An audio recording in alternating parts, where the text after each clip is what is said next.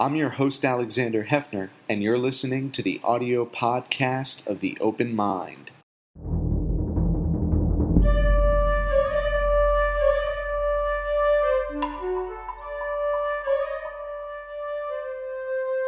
I'm Alexander Heffner, your host on The Open Mind, and I'm delighted to welcome our guest today, Chelsea Conaboy. She's the author of the book Mother Brain How Neuroscience is Rewriting the Story of Parenthood. Welcome, Chelsea. Thanks so much for having me. Our pleasure. What inspired you to write this book? You've had a really accomplished career across journalism, covering science, um, the Boston Marathon bombing, of course. Um, but w- when did the spark go off to write this particular book? It really started when my my first son was born in 2015, and um, I found, you know, I, I was ready to have a baby. I was financially stable. I had a great partner. I, as you say, I, I was a health and science journalist. I had read all the books and gone to the prenatal classes and everything, and still i was really overwhelmed with the experience of new motherhood i was really anxious and worried about my child's well-being and also worried about the worry um, i wondered if it was sort of a sign that something was broken or missing in me as a new parent and because information is really my coping mechanism i went down the rabbit hole of researching uh, reading the research on maternal anxiety, which um, uh, you know I, I, learned about how um, the brain is changing in new parenthood in ways that can make us feel more anxious and more hyper vigilant. And that led me to the broader point that our brains change, that new parenthood is really this distinct developmental stage. And that was completely missing from my prenatal education and at that time i think from really the broader cultural conversation around parenthood. That's fascinating. Um, and, and i understand that from reading your introduction to the book it's often said that it's more difficult for adults to learn a foreign language um, what you're teaching us and what your book has introduced in this whole arena of literature is the idea that by having a child, you're going back to school. In effect, mm-hmm. you are rewiring your brain in certain ways. Can you? Yeah. Yes, absolutely. So there's one uh, researcher that I love um, whose name is uh, Darby Saxbe. She does a, a, lot of work on parents, but also sort of has a focus on fathers. And she says that she she says this every every chance she gets that becoming a parent is a learning process and it takes time and experience and um, i think one thing that's really important to know about new parenthood is it's a time of really um, intense neuroplasticity. So we used to think that the brain kind of stopped changing after adolescence. And then we we realized, oh no, that period of neuroplasticity extends into early adulthood, that teenagers are changing for much longer. And then we realized actually neuroplasticity, the way that our brain can change at a at the level of of of the synapse and and receptors and and even structurally that that um, last over our whole life. And that really shifted how we, our understanding of the brain. And now with this research of the parental brain we see that because of the really intense hormonal changes that happen during pregnancy and after, and because of the really intense experience of caring for a baby who is a really powerful stimuli for the brain, that this time is perhaps has has the highest degree of neuroplasticity of of any point in our adult life potentially what is the percent of of environmental change versus biological change. Um, yeah. In other words, yeah. You know, how, much, how much are fathers' brains changing too? Right. So yeah, the book is called Mother Brain, but it's it's a, really about parenthood um, more broadly. I talk a lot about how um, this is not specific to to females. you know, it is really a process that happens across across parents with all people who are engaged in caregiving. We the science is pretty young and we we have a lot to learn. Um, the research to date has focused pretty intensely on gestational parents. Um, but there is some really fascinating work that's that's are been published and is coming in fathers that shows that we have um, that fathers experience both hormonal changes um, and experience based changes that there are changes in both like activity and connectivity in fathers brains and also in structure volume changes across areas particularly related to social cognition. So um, uh, one of the big messages of the book is that experience matters that it's a process and another one is that really it happens in anyone uh, for anyone who who is fully engaged in their with their attention and their energy in, in childbearing. In your reporting, which was very much focused on news events and public policy emanating mm-hmm. from daily news stories that you were writing or reading, uh, I'm I wonder if it if you thought about whether this was creating parenthood, mother brain, father brain, or or one or the other, both. They were creating a, a gateway or a pathway for for greater compassion um, and maybe empathy um, that can be channeled in the household, but also more broadly. Yeah, it's something I love to think about. It's not at all um, really grounded in the science yet meaning like we don't have the science that that says okay here's how the structure or function of your brain changes in parenthood and here is how it increases your compassion in some measurable way right? But i think a lot of people just anecdotally who are parents would tell you that this role requires you to extend your attention and your care beyond yourself in a way that you you haven't in the same way previously.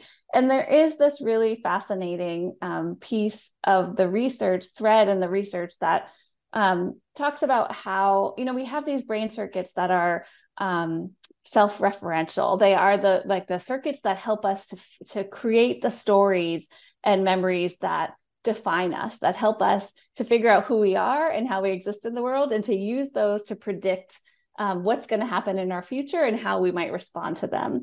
And um, these brain networks, from the research that we have so far, are, are changed by parenthood. And one researcher, um, her name is Winnie Orchard, she's based in Australia, and she told me that it's almost like um, so these these brain networks are changed in ways that respond kind of uniquely to to baby's cues. And um, she the way she puts it is that like our sense of ourselves is extended out into the world and now it includes our child. And i think that there's one kind of closed way to look at that to say okay now I, my sense of myself includes my child and i'm going to protect them against the rest of the world. And there has been some research that has found that becoming a parent can make us more afraid of the other and um, more protective or or more defensive against other people who are not like us. Um, but I, I, there are other researchers who talk about like the caregiving model in our brain as something that can bridge divides right that that can actually connect us to other caregivers other parents in the world you know and and help us to to like um, that that basically becomes like another thread of our compassion right? That we we see other parents and we know how they feel. Um, and i think that that's really powerful that it can be um, something that if we like tap into is is really um, interesting uh, and yeah just powerful way to to see other people. What about the unknowing of who your child will be I don't know mm-hmm. if that's a source of your particular anxiety um, that you identify on the air with me now and also in the book, but um, that that seems to be a pretty streamlined and constant concern that if we do believe nature and nurture are both impactful and mm-hmm. there is that synergy that defines mm-hmm. who your who your kid child mm-hmm mm-hmm. will be.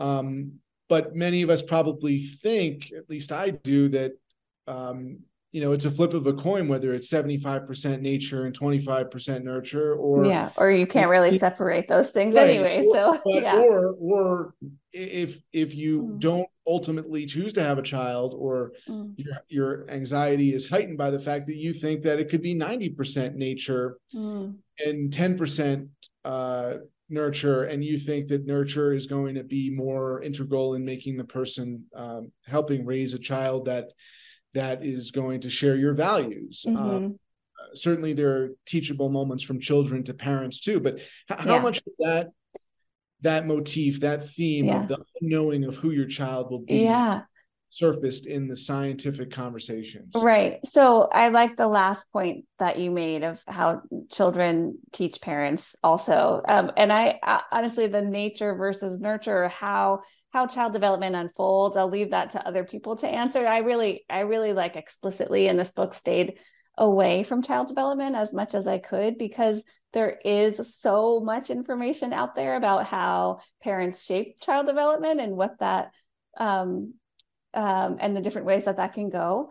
Uh, I'm kind of more interested in, in this project, at least, in how children shape parents. And um, one thing that is um, um, becoming clear in in the research is that your brain really is there is not this like maternal or or parental circuitry that's sort of ready made and just kind of clicks on in your brain right? So it, it's something that grows and develops in you and it grows it changes it, it grows in response to your actual child right? So like who the person that your your baby comes with like agency and their own genetics and their own so there are there are pieces in place already. And and so that the way they behave even from early infancy helps you shapes you and shapes your brain into into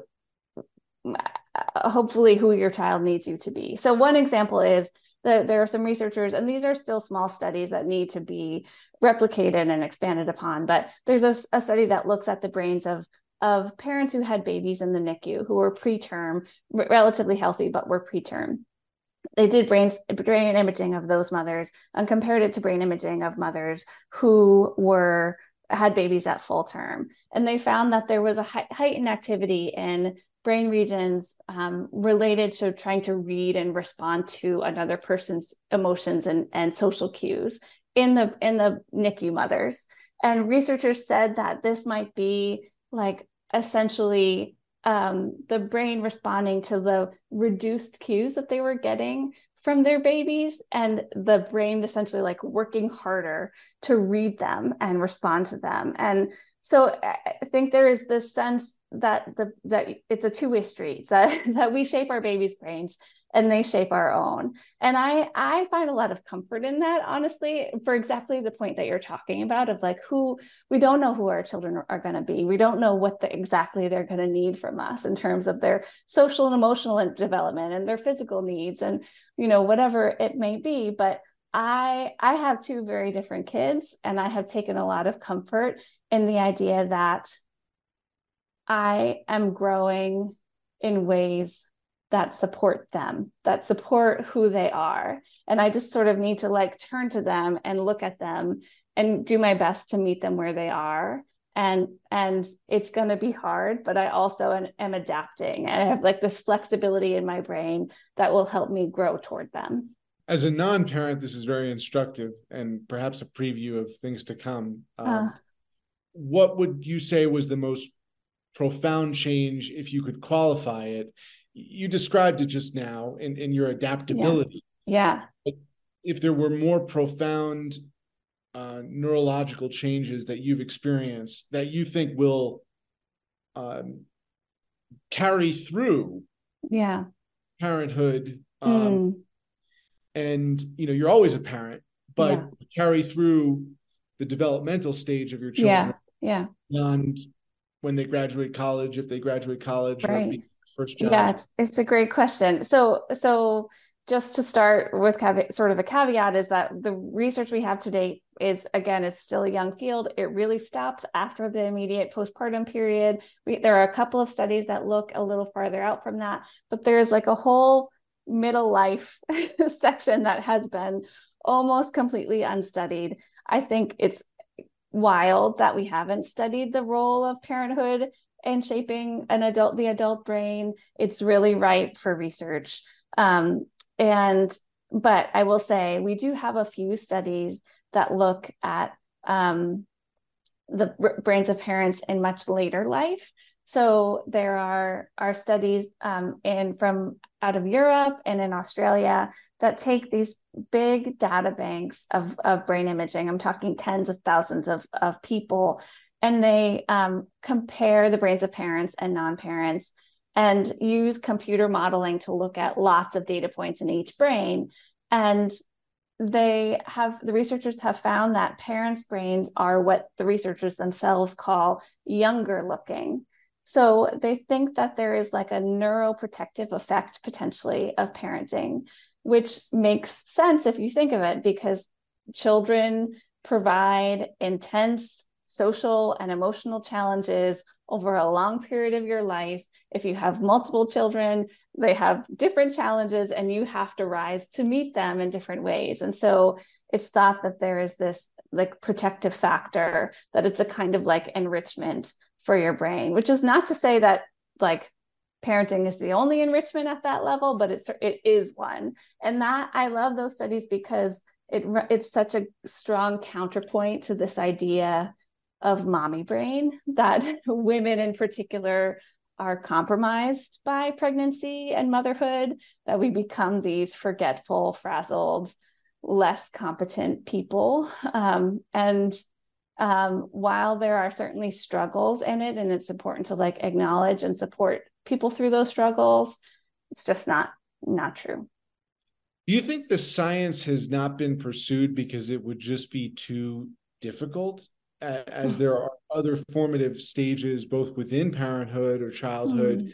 to which you could attribute those same biological or interpersonal changes and of course a lot of non childhood or parenthood events uh, being promoted being fired um, you know your the entire world of your professional life which is all consuming in the united states uh, yeah. Um, but uh, is is that why you think it, it hasn't been done in terms of capturing how the mother brain or father brain yeah. evolved beyond that initial period? I mean, we have more science on sports psychology and the effects of gambling on the brain than we do have on the effects of of parenting on the brain or the connection between parents' brains and, and children's brains, the most fundamental relationship in in in our lives. And we we are only just beginning to understand it. I think there's a few reasons for that. One is um, so so a lot of this work is done by MRI and fMRI, which are are technologies that have advanced and and gotten more um, become more advanced i would say in the last 20 to 30 years. So we, you know we're using those now and building this body of research. But again we have even within the brain imaging we have much more in other area much more work done in other areas that might be less consequential to the broader population i think that parenting and mother motherhood in particular has not for a long time been deemed worthy of study. Um, and I think it, I mean, we know it's been underfunded in, in lots of different ways, not just in the brain, but also study of postpartum depression and other mood and anxiety disorders, um, uh, clinical care of around pregnancy. Like there are these things that we're p- playing catch up on because because it hasn't been deemed worth studying. And and I, I argue in the book also because we've had this narrative around maternal instinct this idea that mothers are natural nurturing uh, um, people that were kind of made to be mothers. It's already innate in us. And so we've we've have in many ways carried forward what are like these religious and moral ideas about what a mother is. And i think that's really been an obstacle to getting at at the truth of this of of how how we are how we develop and grow into parents and who can do it right? Whose biology equips them or opens the door for them to become caregivers. And that's really um, something that's true for all all human adults and now that you have been a parent uh, to two young people beyond the period that's been studied what are you most curious about studying oh my gosh um in terms I, of their impact on you i suppose and, and your impact on them as well although yeah the development side as much I am very interested in the question of what it means to have multiple kids. Even in early postpartum period, we don't have a lot of research on that. Like, what, how does the brain respond to the demands of multiple children at once? And how does that change over time? I just, having one kid is one thing and it's a really transformative experience.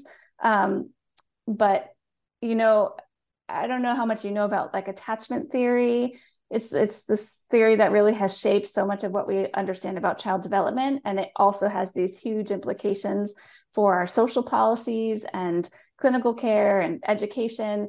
And it really studies a mother and a baby in space and doesn't really account for other relationships. And so I'm I'm really interested in like what happens when there are you're you're having to split your attention and and um, and also when you start factoring all in all those societal pieces too in terms of financial stability and and um, other relationships and violence and climate change and racism but also resiliency factors you know eh, there eh, there's just honestly there's so much more to learn um, and um, and i guess from just like a personal perspective think that we're kind of a long ways away from this research, but I, I'm interested in creativity. And, um, you know, we have a lot of research around creativity, but not within the context of parenting. But um, Alison Gopnik is a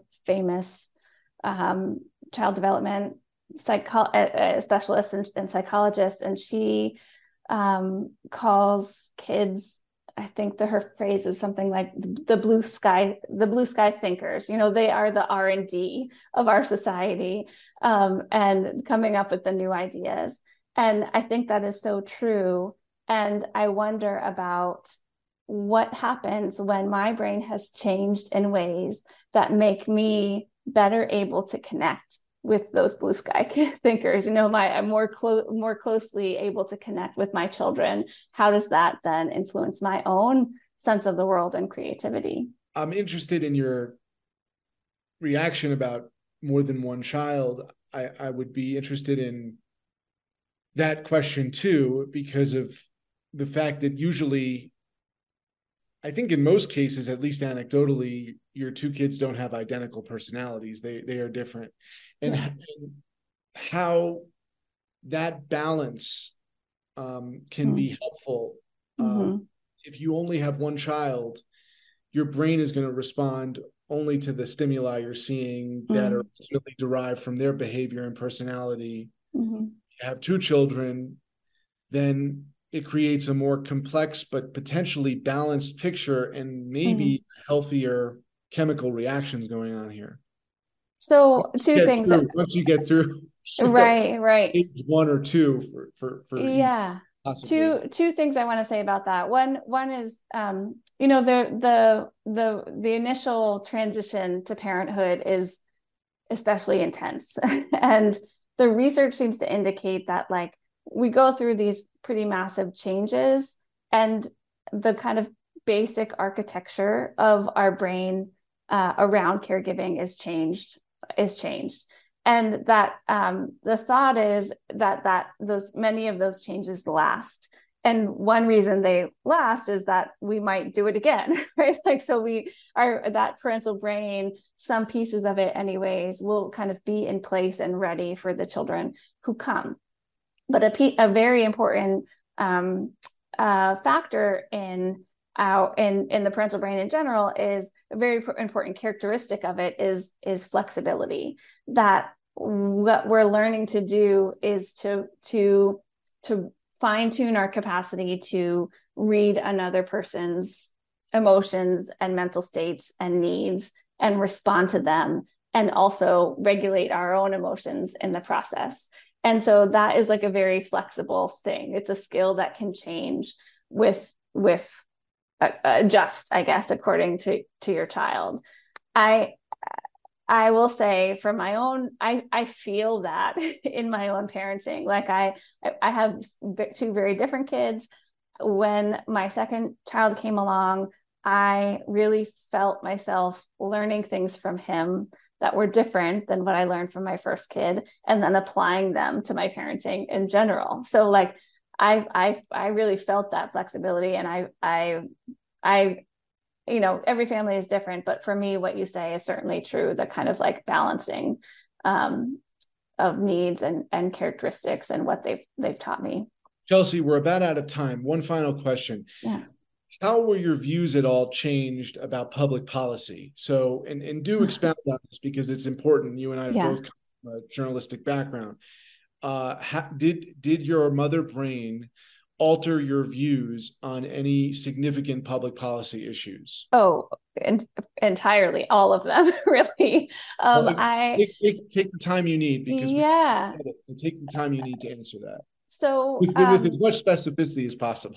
okay, so I, let me say I I was a working full time as a newspaper journalist when my first son was born. I had twelve weeks of paid leave. I thought that was pretty good, and um and I look back on that now and realize it wasn't enough. and not only that, but you know, the United States is one of six countries in the world that don't have a federally mandated paid leave program. Most of the some of those other six are or other five are are um, countries you can't see on the map because they're small island nations. All of our peer countries have, in terms of income, GDP, have paid leave programs and not 12 weeks. I mean, I'm talking 24 weeks or more. And that's because it makes sense to have that. It makes sense for families to have as healthy a possible as possible transition. Author of Mother Brain, Chelsea Conaboy, thank you so much for your time today. Thank you for your interest and your time. Please visit the Open Mind website at 13.org slash openmind to view this program online or to access over 1,500 other interviews. And do check us out on Twitter and Facebook at Open Mind TV for updates on future programming.